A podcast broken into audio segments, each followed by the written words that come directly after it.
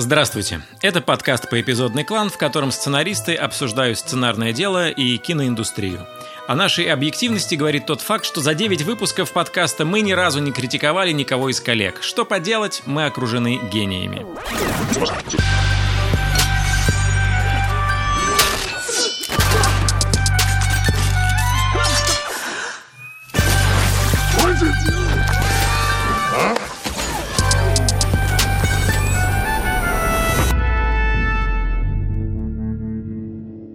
Подкаст по эпизодный клан рекомендует подкаст «Как посмотреть». Это подкаст для тех, кто хочет полюбить театр. Как поставить пьесу, если в ней нет слов? Почему герои Шекспира на сцене выглядят и говорят, как наши современники? Должны ли актеры играть правдоподобно? И считается ли спектакль спектаклем, если актеров в нем вообще нет? Каждую неделю ведущие Саша Зеркалева и Лиза Каменская пытаются разобраться, как все устроено в современном театре. Это «Как посмотреть» – подкаст студии «Либо-либо» и премии фестиваля «Золотая маска». Как должен играть актер, чтобы ему поверили? Для чего режиссеры осовременивают Шекспира и Чехова? И что вообще такое хороший спектакль? Каждую неделю мы задаем эти и другие вопросы актерам, режиссерам, художникам, драматургам и театральным критикам.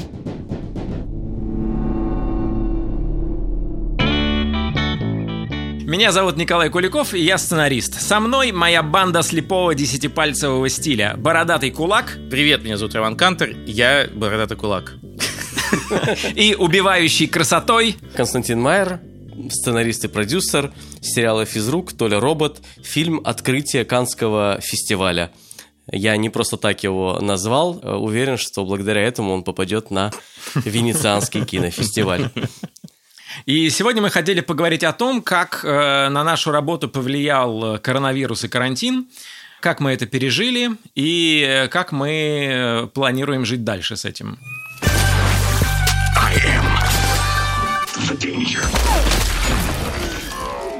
Ну, вот э, вообще первый выхлоп этого в том, что мы сейчас записываем этот подкаст, находясь в разных городах, мы делаем это по зуму, и удивительным образом работа у нас продолжается. И, например, с Ромой мы не виделись с, мне кажется, февраля. Да, живьем. четыре до этого не виделись уже, мне кажется. Возможно, Рома с живыми людьми не виделся столько же времени. Приблизительно, да. Я на самом деле, да, удивился. Ну, об этом попозже, да. Удобно, что я все, абсолютно все выпуски просто записываюсь голым. Но такое сложно было бы представить в студии. В студии было буквально пару раз, а тут каждый раз. Я помню, что когда объявили карантин, и я понял, что мы будем сидеть дома, и я помню, что воспринял все это с э, очень большим воодушевлением, и подумал, ох, сейчас мы посидим дома, ух, мы попишем, и это будет кайф. Склейка прошло две недели, вот так. Но вот вы как восприняли начало карантина? Ну, так как у нас планировался э, мотор, то есть запуск съем, съемок сериала, к которому я достаточно долго шел, я помню, что меня, конечно, э, ну, сначала это был для меня большой стресс. И дальше я уже как-то принимал это.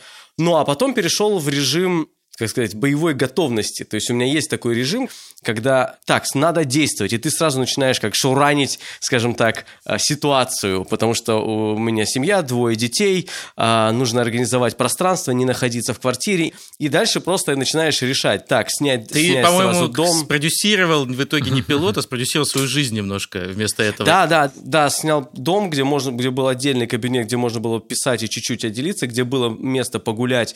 Это, это помогло. Хотел снять снять пилот, а снял дом. Да, а я уже где-то в начале февраля понял, что будет.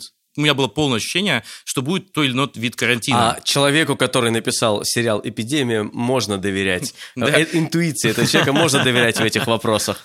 Хочу отметить, просто зафиксировать иронию, что человек, который написал сериал «Эпидемия», который к ней долго готовился, исследовал, который чувствовал, что оно должно вот наступить, что-то подобное, оказался, э, с точки зрения быта, конечно, я имею в виду, э, максимально неподготовленным к тому, что произойдет. Ну да, у меня родился ребенок как раз в начале карантина. 1 апреля. Это как бы плюс-минус тот момент, когда объявили о карантине, и поэтому с точки зрения мотивации героя, эти события немножко смешались э, между собой, потому что это все чувствовалось еще и в роддомах, знаете, эти маски, все это, ну, в общем... А скажи, вот э, скорее рождение ребенка и все, что вокруг этого, это тебе как бы помогло, ну, абстрагироваться или какой-то эскапизм был в этом, бегство в это, или скорее повышало уровень тревожности твоей? Э, и то, и другое. И то, и другое. Ты знаешь, действительно, с одной стороны, конечно, уровень тревожности очень сильно возрос, особенно в начале, вот когда вот, собственно, речь идет о родах. Был такой момент, когда все перестали ездить на такси, я вообще начал думать, будет ли такси, там, как добраться до роддома, будет ли вообще роддом открыт, потому что начали роддома э, э, перепрофилировать под эм, больницы. Собственно, кстати, был момент, когда э, был такой странный момент, как из сериала. Вообще было два момента, как из сериала. На последний наш запись, которую мы делали в студии, я ехал в метро, это был последний раз, когда я ездил в метро. И по вот этим экранам крутили ролики, как, значит, анимационные, где все улыбаются, как, типа, не подходить к людям, как там, значит, вот это все. Это полностью напоминало сериал э, такой нетфликовский, как бы, абсолютно.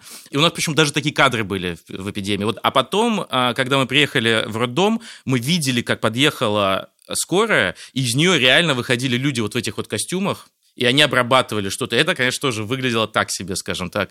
Поэтому, да, тревожность была очень высокая, и у нас до сих пор нету, например, э, свидетельства о рождении ребенка. Незаконно рожденный. Незаконно рожденный, да, да, нелегал, нелегал абсолютно, без гражданства и, в общем-то, без официального имени.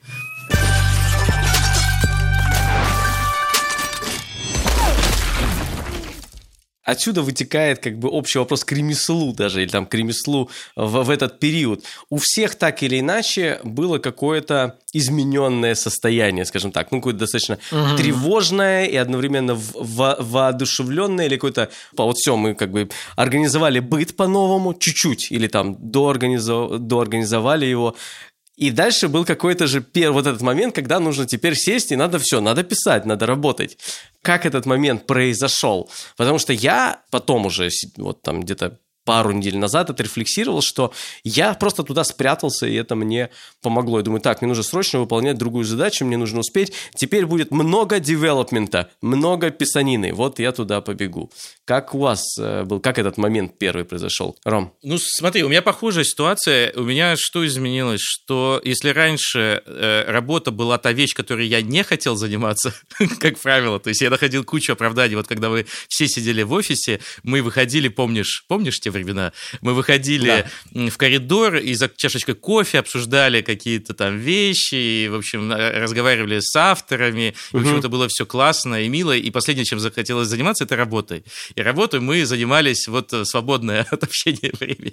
То сейчас действительно работа стала для меня вещью, которой я хочу заниматься. То есть, которая мне позволяет действительно улететь на какое-то время и от карантина, и от, э, собственно, вот бытовой реальности. Вот, и я еще подумал, что я теперь готов, в общем-то, внутренне, ну, мы все, в принципе, готовы а, к домашнему аресту, подумал я. В общем, вполне мы все с вами прошли курс молодого бойца. Напишу неплохой сериал, да? Да, напишу сериал. Коль, до этого я всегда любил сидеть дома и писать дома, потому что мне дома было комфортно. Потом у меня под окнами началась стройка, и там стало очень громко, шумно, пыльно, и я полюбил работать в офисе.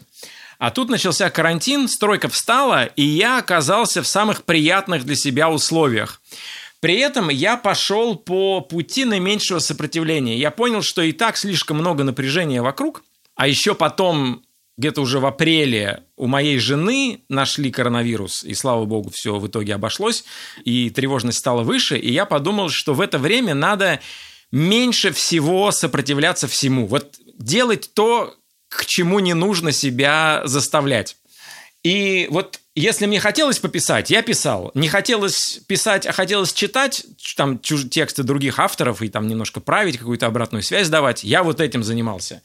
И слушал я подкаст Script Notes, и у них были такие же похожие переживания у Крэга Мейзина и Джона Огаста, что вот приходит новая реальность, мы теперь пишем в Зуме, у нас авторская комната в Зуме, мы даже на семейный бюджет начали делать пробы в Зуме, и в этом было какое-то как бы воодушевление. А потом тревожность все-таки взяла верх – и потом, когда там на КТ мы у Нины увидели там 10% э, поражения, и на самом деле в этот момент работа стала единственным пространством, где ты не тревожишься. Я пишу вообще по методу помидора, то есть через специальное приложение, которое отмеряет 25-минутные интервалы. И вот в тот момент, когда я отключал Wi-Fi и отключал э, телефон и включал только это приложение, вот в этот момент я как будто существовал бестревожно.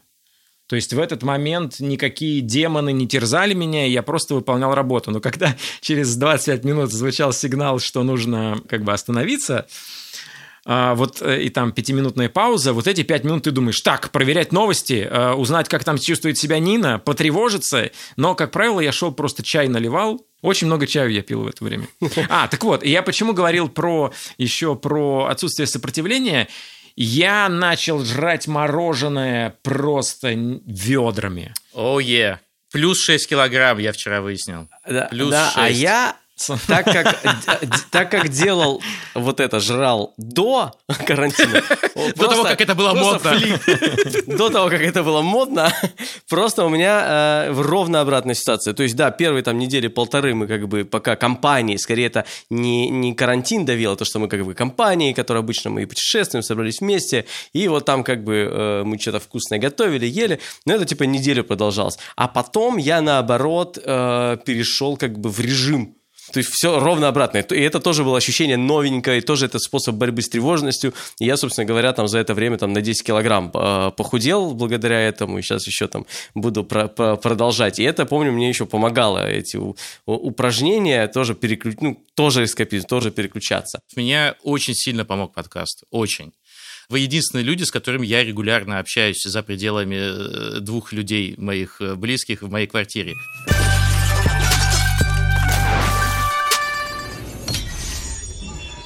А у вас увеличилась или упала производительность на это время? Вот вы после этих, ну, наверное, два с половиной месяца. Вот вы из этого вышли с ощущением, что вы сделали больше, чем могли, или меньше, чем могли? Нет, у, у меня четкое ощущение, что я сделал максимально из, из того, потому что я понимаю, что все равно не смог бы в офисе особо пребывать, потому что помогаю с ребенком и вообще хочу находиться э, ближе к семье, а, и при этом а, действительно я считаю, что очень много всего сделал, а, а более того, от меня это меньше уже ожидали. Поэтому э, эффект, как, как говорил один мой режиссер, знакомый, я всю свою карьеру построил на заниженных ожиданиях. А, поэтому, поэтому он всегда говорил, всегда занижай ожидания. Вот, и я в этом смысле а, считаю, что у меня очень все хорошо. Я закончил несколько больших проектов, я продолжаю все те проекты, которые вел а, сценарно, и у меня, в общем-то, ничего не изменилось. Но единственное, что мне кажется, это связано не столько там с карантином или с чем-то, а просто, мне кажется, с возрастом и с нашим этапом в нашей карьере, потому что, мне кажется, я просто тупо сейчас гораздо более продуктивен, чем пять лет назад в разы. И это, в общем, здесь э, карантин опосредованную роль сыграл скорее. А, очевидно продуктивнее. То есть, на самом деле, у меня короткий ответ. Я прям взял, посчитал, ну, э, в 3,8 раза. Ну, но я до конца не понимаю, связано ли это с э, карантином, с изоляцией, или же это связано с тем, что я э, не отвлекался на какие-то производственные вопросы, потому что я во многом еще занимаюсь параллельно там, ну, подготовкой там, к съемкам, ко всему этому, и ты все время переключаешься. А когда нет съемок, ну вот, что у тебя остается, какая работа? Работа сценарная, а дальше ты понимаешь, так, мы ну, будем да. все летом, э, и летом надо будет снимать, и успеть, надо, значит, успеть написать. Ну, там был один супер как бы достижение мое э, жизненное, а, когда был фильм, который для меня очень важен, и это семейная приключенческая комедия, очень большая, и я думал, что мы будем как-то ее писать очень, я буду писать ее вместе с Колей очень долго и последовательно, э, там шаг за шагом, а, но у меня произошел, ну, там были предпосылки, а что если успеть там к, там, к подаче туда-то, или там, чтобы успеть показать этот сценарий тому-то, вот к этому сроку. И мы решили так, а почему не попробовать? Типа, получится? Да, не получится? Ну, не получилось, как бы, потом продолжим писать. Я ходил долго-долго-долго, недели две переваривал, думал, как разложить, что-то помечал, и что-то как-то так, может быть, так, сяк. По эпизоднику у меня был, и дальше я первый драфт, ну, на самом деле это нулевой драфт, его сложно назвать первым драфтом, но нулевой драфт, когда ты не, не задумываешься, ну, написал за 6 дней. Там получилось э, 140 страниц. Я был в таком, знаете, возбуждении. Я могу все, дайте. Что мне еще? Ну-ка, подносите. Где-то недели две инерции было, а потом я понял, что я не могу сесть вообще э, за, за сценарий, в смысле, вот печ- печатать. Могу придумывать, штурмоваться, там могу какими-то редактурой заниматься, но не могу сесть Да, печатать. сломалось Так еще да. было недели две. То есть, Да. видимо, вот эта энергия, typing energy, она Да. как бы туда вся ушла. Вот. Коль, у тебя Мне кажется, у меня было что-то подобное, потому что я себе поставил задачу ничего не делать с 1 по 4 мая. То есть я решил, что майские праздники должны быть. По-моему, в то время я уже выходил гулять, и была хорошая погода. И я помню, что вот эти четыре дня, когда я не работал, это было такое классное время. Я просыпался и понимал, что мне не нужно садиться за компьютер. Я могу просто поиграть в PlayStation. И, кстати, если кто-то играет в пятый Battlefield, ребята, а, мы вас по-прежнему ждем. Иногда мы до сих пор гоняем. И у нас там классная компашка. Коль, ну это выгорание прям. Да, то и- есть, то это есть ты почувствовал, что у тебя на ощущение- самом деле до этого было выгорание, потому как у тебя была реакция после того, как ты перестал работать. Ты понимаешь, там одновременно наложилась, ну вот тревожность, связанная с, просто с карантином и с тем, что Нина заболела. И это там еще было очень понимание, которое было в голове, что вот-вот сейчас все закончится, и после этого нужно будет бежать еще быстрее. М, Потому что нужно будет... э, Наверстывать. У нас же... кин- Наверстывать, типа, да? да-да-да. Но у нас же кино э, в России э, существует по тому же принципу, по которому существовало сельское хозяйство на Руси издревле. У нас же есть цикличность такая.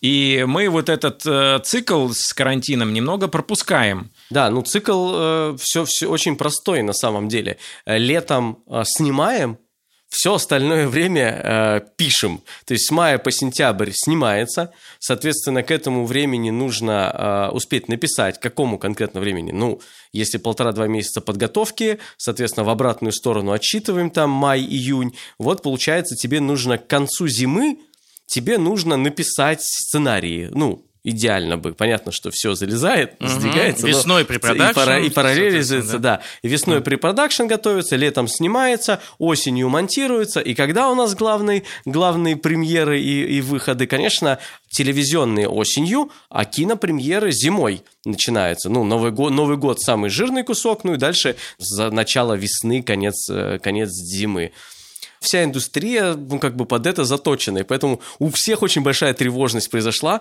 Случилось, когда весной вдруг э, карантин, и никто не знает, это летом разморозится, можно будет снимать. Но все сказали, так, ну, давайте development, давайте писать. Да, ну вот, и было понятно, что к тому моменту, когда все откроется, у тебя должны быть готовы все тексты.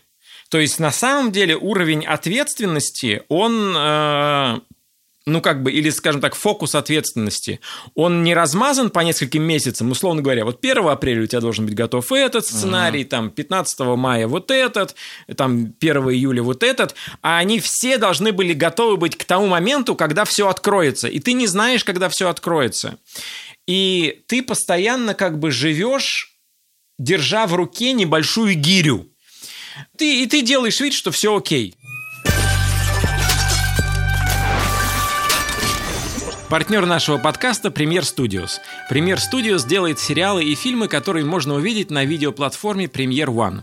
И сегодня у нас в гостях один из двух главных продюсеров Премьер Studios Евгений Никишов. У Евгения тьма регалий и наград, но, если сказать по-простому, если вам нравится хотя бы 2-3 российских сериала, скорее всего, один-два из них продюсировал Евгений Никишов вместе с Валерием Федоровичем. Евгений, здравствуйте.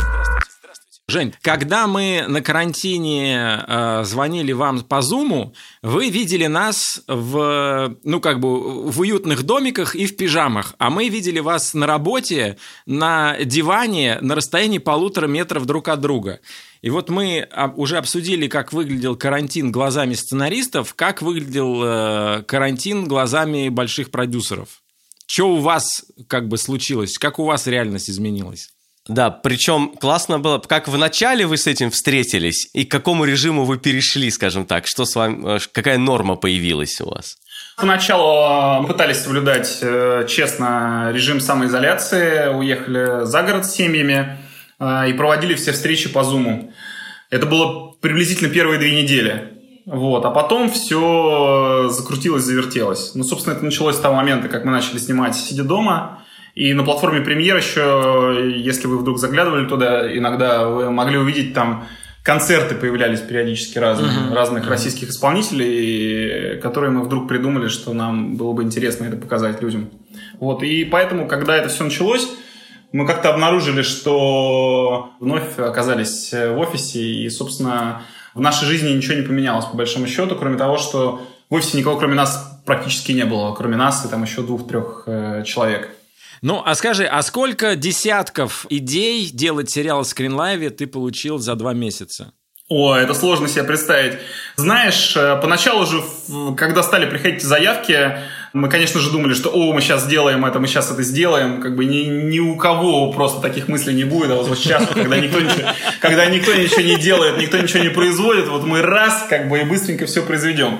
Вот. Ну и на самом деле мы это сделали все-таки первыми. Мы выпустили первый ситком на удаленке. Вот. А после этого а, буквально на следующий день появилось еще два ну а потом я уже сбился со счету. А что касается заявок, то они до сих пор приходят, и среди них mm-hmm. есть офигительные просто, и мы даже не знаем, что с этим делать.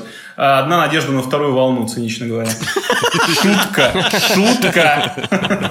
А, скажи, а изменились, ну, понятно, изменилась индустрия, отрасль как-то, то есть нельзя там снимать там массовые сцены, э, сейчас ограничений много. Изменились ли критерии отбора историй, которые к вам приходят или которые вы запускаете? То есть вы решили, так, мы это не будем запускать, или этот тип истории мы сейчас не будем запускать, потому что там, а, очень сложно снять, там, б, ну, невозможно пойти в кино сейчас элементарно. Ты знаешь, Кость, я долго думал об этом, когда начался карантин, и когда э, не только у нас там в стране, а везде, там весь мир перешел на совершенно новый формат вообще жизни. И я задумывался над тем, а как будет выглядеть кино после карантина. Ну, когда люди вдруг начнут смотреть истории, которые были сняты, соответственно, до того, как все это началось и там не будет на лицах масок у людей, они не будут как бы, они не будут в этой проблематике существовать, они будут, и будет ощущение, что как будто этого нет, да, потому что, ну, это те истории, которые э, были сняты тогда, когда еще и подумать никто не мог о том, как это все обернется, вся эта история с эпидемией. Но потом, когда шло время, и мы читали, соответственно, все это время сценарии, как-то я перестал про это думать, и сейчас критерии ничем, собственно, не отличаются от тех, которые были до того, как э, э, все это началось. Мы также э, читаем сценарий, и единственным нашим критерием является, интересна эта история или нет. Скажи, рубрика «Подстава» какого фильма лично тебе не хватает в российском кино? Подстава, потому что жди потом писем, скажем так. Интересный вопрос. Мне не хватает осеннего марафона, например. Мне не хватает mm. фильма «Тема» Глеба Панфилова. Мне не хватает фильма «Город Зера» Карена Шахназарова. Просто про людей умная, ироничная где-то в чем-то, про какие-то смыслы. К сожалению, в российском кино за последние там, 10-15 лет я, увы, не могу вспомнить ни одной кинокартины, которая бы там была бы сопоставима с тем же осенним марафоном. Увы, я не знаю, с чем это связано, честно. Может быть, просто людям не интересно, как бы в эту сторону идти. А, может быть, время другое. Не понимаю. Может быть, я просто старый, и э, для меня это такой вот любимый фильм там, юности. А, может быть, они есть, и фильмы я их просто не вижу. Да нет, нет, нет, Жень, не старый. Просто нам надо работать лучше. Вот и все. Всем, всем, да. Простите, парни, простите. Жень, Может быть, я не разглядел это в легенде номер 17. Простите. Слушай, ну на самом деле... Мало алкашей было, да, там? Хорошо. Вы же с Валерием Федоровичем тут дебютировали как режиссеры, да? Не совсем, ну, пока еще дебютировали. Ну, не дебютировали, но вы сняли, вы сняли. Уже, уже, пока... уже сняли, да. Уже сняли, да. Дебют нам только предстоит. Вот, вопрос такой, что-то изменило в тебе вот опыт непосредственной режиссуры на площадке, вот всего вот этого опыта, как в продюсере сейчас? Вот ты сейчас, э, когда вернулся и продолжаешь уже свою когда основную деятельность... Сейчас, истории, да, истории чужие, не свои. Да, что-то изменилось теперь или нет? Ну, конечно, когда теперь ко мне приходят режиссеры и э, начинают рассказывать грустные истории про то, как они э, там 20 часов э, в минус э, 25 где-то э, в далекой экспедиции без света, без воды и туалета на площадке страдали ради того, чтобы я увидел то, что я вот вижу, то, что они мне показывают. Теперь у меня есть железобетонный аргумент. Я говорю, да ладно, у меня было то же самое год назад. Меня этим уже не удивить. Речь идет о перевале Дятлова. Да, сериал «Перевал Дятлова», который мы планируем э, закончить постпродакшн э, в скором времени и выпустить на телеканале ТНТ и на платформе «Премьер» в ноябре этого года. Я надеюсь, что так оно и случится. Очень ждем.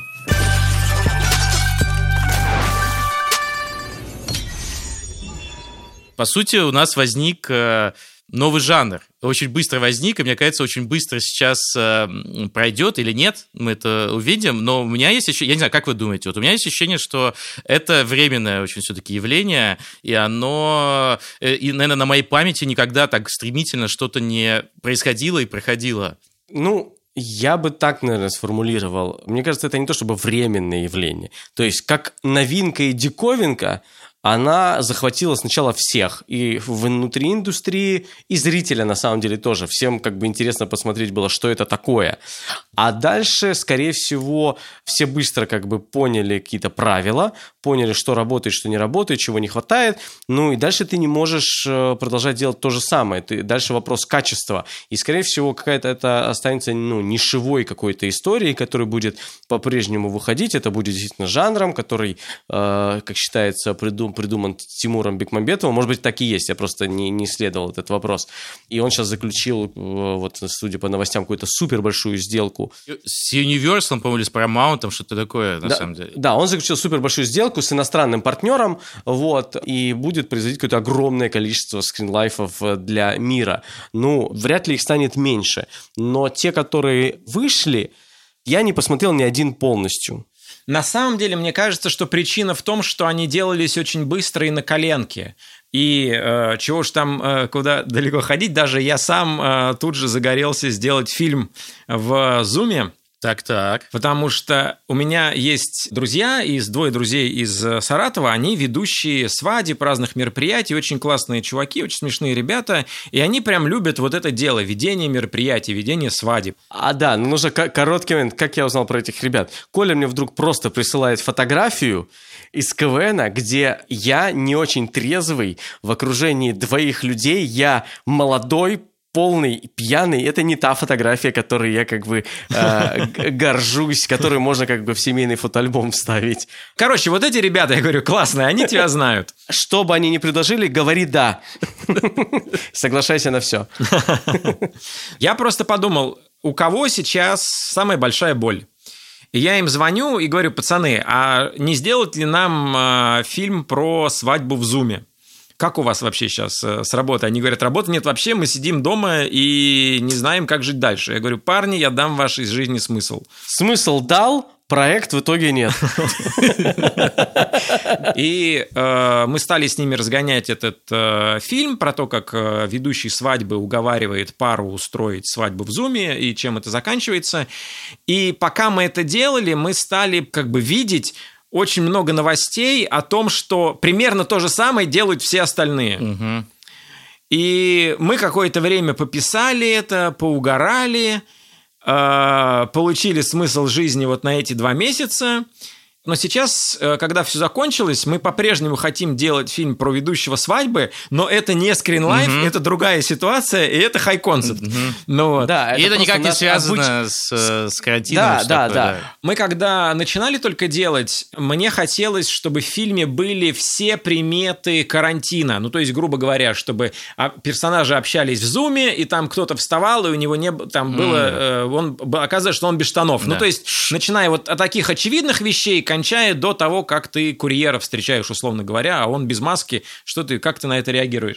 А выяснилось, что в том, что мы придумываем, на самом деле реальность карантина не очень интересная. И, и мы себя спросили честно, вот когда карантин закончится, захотим ли мы посмотреть что-то про карантин? Да, наверное, нет.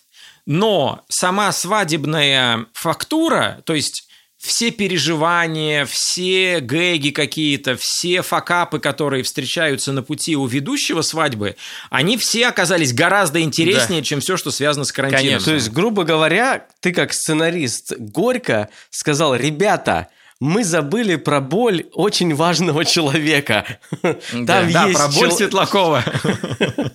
Но мне кажется, Коля здесь э, самую важную вещь сформулировал, что проблема этих историй, то, что одновременно очень много таких историй, но здесь э, у нас есть выбор не заходить на эту территорию, потому что многие шутки уже пошучены. Вот ты сейчас сказал про вот эти вот ситуации, да, и вот, вот у меня в чем проблема с этими. Потому что я посмотрел, я правда посмотрел там хотя бы первые серии, всех практически, угу. а их действительно уже немало, их штук 7 или 8, да. их, ну только в России, 7 угу. или 8 таких проектов, больше даже на самом деле. Вот, и у них, даже если это драма там, и так далее, там есть определенный набор вот этих вот уже клише, фактически, которые у нас на, на глазах сформировались, которые повторяются, это как обязательный номер.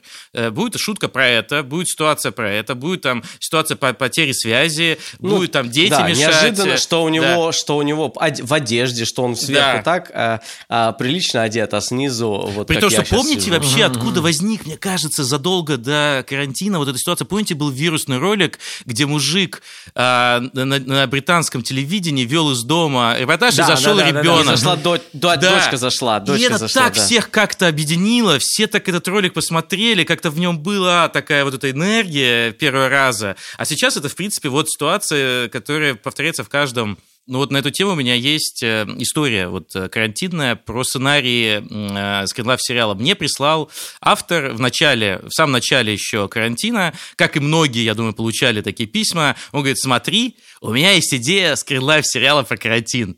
Я после этого выложил, собственно, у себя в Фейсбуке известный этот мем лицом э, Вилли Вонки, точнее, актера э, Джина Вайлдера в, в роли Вилли Вонки, который так вот сидит, вы все знаете этот мем, и с надписью а, «Ну-ка, расскажи мне про свой скринлайф э, сериал». А, это собрало больше лайков, чем фотография моей дочери, по-моему. И он мне присылает этот сценарий, но я думаю, ну, я читаю такие сценарии обычно, я все-таки как минимум 5 страниц я всегда читаю, чтобы мне не прислали. А такой я себе зарок сделал. И я открываю, начинаю читать, а, и я просто смотрю на количество страниц и понимаю, что это 40 страниц или 45 страниц. То есть это скринлайф драма 40-минутная. То есть как бы уже сразу э, красные флаги как бы возникают, э, mm-hmm. в общем, в этом все. Потому что ты сразу себе задаешь вопрос, кто будет смотреть 40-минутный скринлайф? Ну, я имею в виду серию только. 8 серий mm-hmm. по 40 минут. Ну, в общем, я там дочитал mm-hmm. сценарий, написал своему, своему ответу, и сказал, что я, мне кажется, сейчас очень многие пытаются это делать, и плюс, э, ну, мне кажется, 40 минут это как-то очень много, и это драма, это даже ну, как бы не смешно. В общем, это тяжело восприниматься будет. Он, говорит, ну, принял все, ушел. Через, значит, э, месяц или что-то такое, он мне присылает еще раз письмо и говорит, слушайте, я тут переписал, значит, всю историю. Теперь это как бы не совсем скринлайф. То есть, типа, по ходу действия они начинают выходить со второй серии уже в реал. И было видно, как этот человек угу. смотрел уже выходящий сериал и пытался адаптироваться, пытался вместе с карантином как-то поменять все свой сценарий. Значит, это произошло. Я ему говорю, там, опять угу. дал свою обратную связь. Я чувствую, что в следующий раз, это, как у тебя, превратится уже просто в обычный сценарий. То есть это просто перестанет быть э, скринлайфом. А ну, то есть, на самом деле, скринлайф — это форма, а не как бы сама по себе история, как попытались э, многие сделать. И дальше, если у тебя внутри этой формы есть содержание, говорящее на какие-то важные для зрителя темы, то это работает и без скринлайфа глобально. Должно работать, во всяком случае. Должно Я думаю, что наши продюсеры к этому относились не как к, к форме, а как к возможности. Ну, то есть, как просто... Да, да, да. Ну, и на самом деле это классно. Ну, поскольку все, все это попробовали, потому что все увидели в этом возможность, все что-то прокачали, все что-то поняли, и даже если в результате не появилось каких-то шедевров, мы просто стали немножечко сильнее и опытнее Да, люди вопросе. заработали деньги, работали, учились чему-то. В общем, ничего там mm-hmm. плохого нет. И, возможно, Россия первая страна, в которой вы, выработался вот этот вот коллективный иммунитет к скринлайф сериалам раньше всех остальных благодаря этому. Но я бы сформулировал... Ну, давай так, давай чуть-чуть, э, да. Скажем так, мы... У нас очень высокие критерии к скринлайф сериалу. Нас как бы простым Да. скринлайф сериалом Уже не возьмешь, уже не возьмешь вообще. И в этом не- плане не- Тимур Бекмамбетов, который э, придумал и э, создает эти сериалы, он как бы находится на вершине этого, что он как бы что-то там понял, потому что у него есть классный спродюсированный фильм Search, да, кажется, называется он? Search, да, да у него не один, несколько э, Серчин, Searching, Searching, и, да, Searching. un- и Unfriended. Вот мне кажется, что Unfriended это просто э, очень крутое кино. Да. Ну и Unfriended и Searching, это оба очень классные фильмы. А Профайл, Профайл какой еще, крутой да. фильм. Ну, то есть, уже... Вот. И это все было до карантина, кстати говоря. Да, это было до карантина, да, да, да. Ну, и надо понимать еще, что эти фильмы, на них ушло очень много времени и усилий. Во-первых, их долго писали, потом э, под каждой из них находилась какая-то технология производства и э, ну, превращение этого в интересную картинку всегда, чтобы это тебя как-то развлекало. То есть там было потрачено очень много усилий, и поэтому такой результат. Конечно, ну, тут получается, что ты вынужден снимать первый или максимум второй драфт всегда, ну, в, Да. в карантинном скринлайве. Конечно, э, ты не можешь ожидать, что это будет шедевр. Но, но при этом, знаешь, как сказал однажды один известный телевизионный продюсер России, я, как, на мой вопрос, а почему вы не делаете пилоты, потому что он не делает пилоты, он говорит, э, я говорю, ну вы, ведь может там быть неправильный кастинг, он говорит, э, пилоты делают те, кто не умеет снимать сериалы. У нас все с первого раза получается, сказал он. Э, Красиво, красиво. Мы, мы пока учимся делать сериалы, поэтому мы чаще всего снимаем пилоты. А, Да, я хочу... Но параллельно со всеми скринлайфами вдруг неожиданно вышел... я не знаю, даже правильно ли это назвать сериал, скорее это шоу с историями. Вышел, э, вышла «Чума», вот такой как бы э, скетч, шоу, сериал на актуальную тему, который был не скринлайфом, и он, собственно говоря, выстрелил как, ну, как событие какое-то, а, ну, до какой-то степени, конечно, как раз благодаря тому, что это не скринлайф, и без претензий на то, что это должна быть очень выстроенная какая-то крутая история, потому что это просто а, полшутки в тему, это шутка. Ну, вот есть такая как бы э, фраза. И э, я попросил э, Сашу Вялах, э, который является креативным продюсером э, сериала «Чума», предложили ну, написать и помочь произвести эту э, историю как креативному продюсеру. И в срок, типа, там, я не знаю, две недели, по-моему, или месяц до первых, до, до первой, э, для первых серий. Но надо понимать, Саша Вялых чемпион э, КВН вместе с обычными людьми. И вообще КВН как раз научил быстро писать, быстро ставить на ноги, быстро снимать. И вот я попросил его за писать небольшой рассказ про то, как это происходило, работа сценарная над этим. И Саша Вялых – это наш коллега-подкастер, который э, является соведущим подкаста «Авторская комната». Дайте пленочку, пожалуйста. Идея снимать чуму возникла у нас спонтанно, на самом деле. То есть все площадки начали выпускать всякие скринлайфы, э, и надо было чем-то отвечать. Но очень не хотелось сделать так же, как все. И тогда мы решили просто ну, э, запереть всех э, актеров в замке и шутить на сложные темы немножко с дистанции. Не в лоб, а через призму вымышленного с- в средневекового города. Самая большая сложность, наверное, была э, с которой мы столкнулись, это скорость написания. То есть э, мы знали, что карантин осталось примерно месяц, и надо было за месяц написать и отснять 6 серий.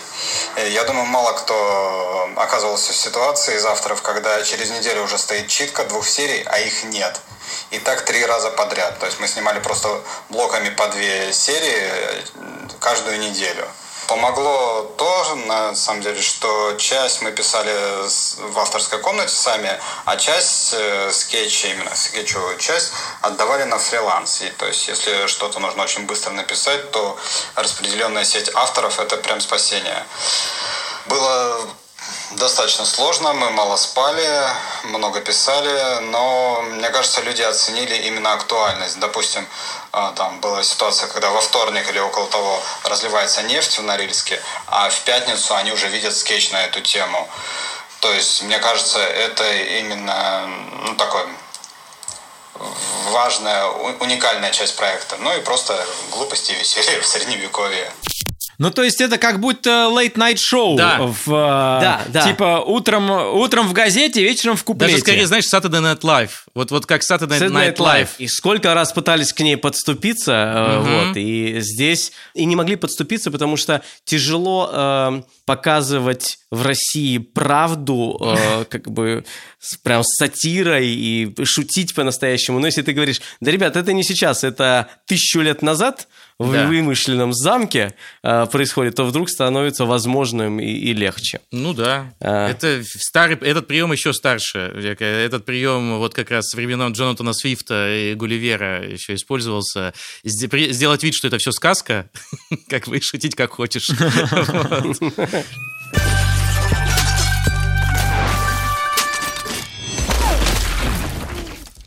Рома, а ты хотел рассказать про второй сезон «Эпидемии», как ты писал на карантине. Да, но тут э, второй сезон «Эпидемии», а, с ним была вот какая, э, точнее, с ним есть вот какая проблема.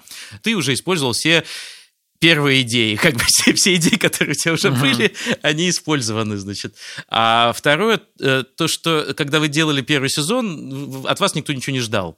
И, в общем, э, вы делали то, что хотели делать, а сейчас уже есть некие ожидания и от самого сериала, и от людей, которые уже его смотрели и знают, что там происходит, и как бы будет неизбежно сравнивать там первый, второй сезон и так далее. Но уникальная проблема э, второго сезона на карантине была в том, что внезапно все стали специалистами-вирусологами в стране.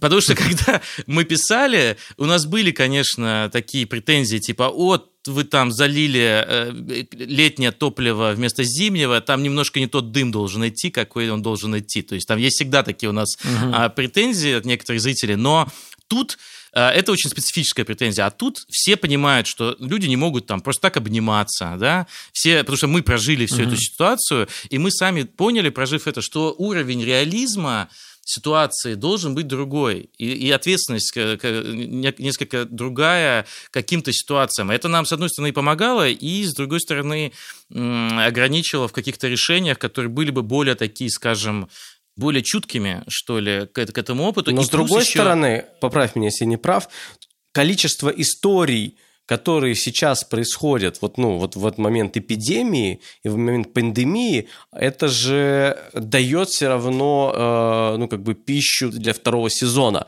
То есть ре- это реальные истории, которые, реальные чувства людей, э, реальные проблемы, реальные вызовы, с которыми они сталкиваются. И, собственно говоря, ты же можешь это использовать. Ты Да, наверняка это конечно. используешь. Конечно, и это конечно. помогает э, с, с Конечно, да, но единственное, что мы немножко загнали свою эпидемию в гораздо более жуткую стадию, чем то, что произошло. Я имею в виду, я не, в данном случае не пытаюсь как-то принизить а, те трагедии, которые произошли в реальной жизни, но они не привели к коллапсу, по большому счету, не привели к коллапсу там а, обществ и вообще систем, э, ф- э, сис- э, значит, фундаментальных э, вокруг, и люди не стали там каннибалами, и по большей части, э, вот, которыми не были до этого, вот, и так далее. Поэтому мы немножечко, конечно, э, в более фанта- фантастической реальности, которую как раз, э, ну, ее границы и пришлось переосмысливать, вот так я тебе скажу. Границы этой реальности пришлось, потому что мы не можем совсем делать фантастику теперь, ну, то есть прям совсем фантастику.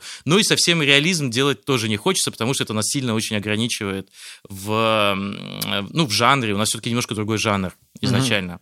У нас э, была, возникла вот такая дилемма на нашем проекте на семейном бюджете.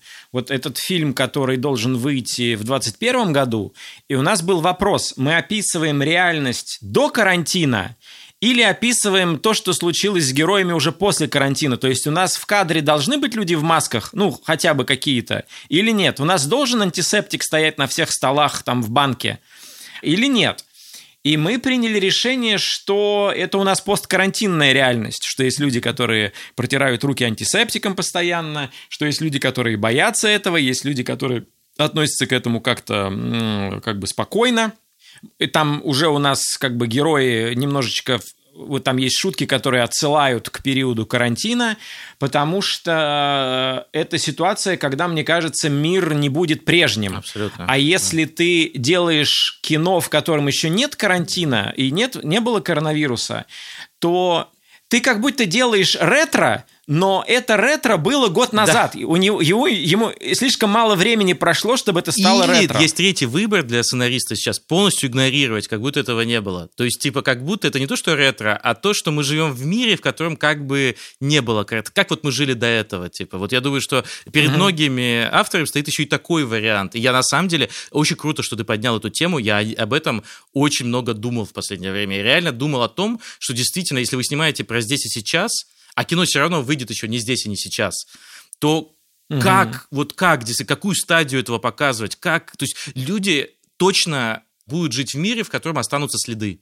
Ну, то есть, как вот советское кино, как я всегда приводил пример, что, мне кажется, э, в общем-то, по всем советским фильмам, даже комедиям, видно, что это вселенная, в которой была Вторая мировая война. Она там, знаете, в мелочах проявляется. Она как бы в, в каких-то... э, там не про это, но вот это все время фигурирует где-то. И то же самое... Да, да, да, да. Даже джентльмены удачи вообще про другое Да. история, но все равно герои вспоминают войну. Да, вот типа того. И как бы вот с карантином точно будет эта ситуация. Вот точно. Потому что еще любой офис, любой транспорт, вообще вот как бы все вот эти вещи, они на, на какое-то количество лет будут изменены, видимо, в ближайшем будущем. Ну да, да, у нас э, на съемках полная амуниция, то есть разные плейбеки, за которым сидят разные департаменты, экраны, значит, вот эти защитные прозрачные, там маски, перчатки, стоит медик, который измеряет температуру, э, антисептики везде, там, ну, полный, полный набор. Это, конечно,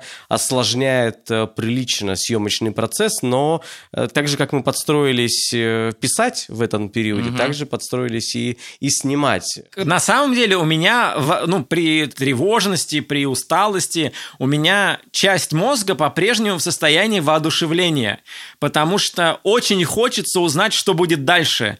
Я на эту ситуацию уже смотрю немножко как на нарратив. Да-да-да. Хочется понять, к чему это приведет, потому Ну, что очень много изменений. Да. но надо сказать, что это, это, собственно говоря, одна из адаптивных э, способностей сценаристов и писателей.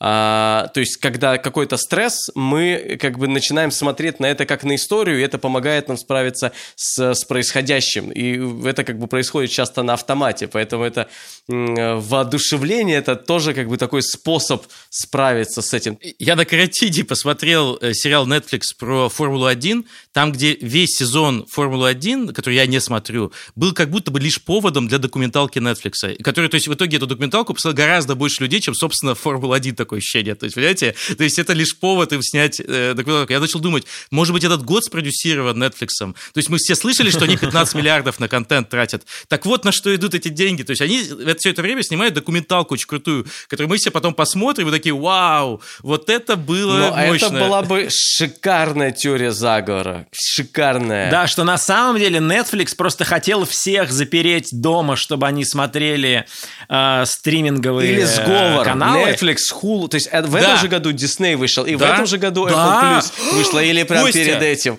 А почему они, все в этом году все сговорились. вышли? Не в прошлом году, не в позапрошлом году, So в этом году все.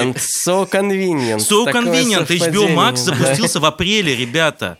Квиби запустился в мае. Это что, совпадение все, что ли, как бы какое-то? Даже в России, даже в России все Да? стриминговые сервисы рапортуют повышение количества И подписчиков. все запустились в прошлом году. э, Как вот раз, кстати, новые, HD, как раз кино- HD Кинопоиск э, Да. заявил как раз сезон э, вот э, Да. э, перед, э, значит... Слушайте, э, нас, э, этим. мы, по-моему, что-то вскрыли в нашем подкасте. Я вот думаю, мы сейчас в безопасности вообще. Ну, Коля в Краснодаре. А? Что? А, простите? Нет! А, а! Пожалейте только Костю и Рому, только пожалейте Костю и Рому, и пусть я, но пусть они...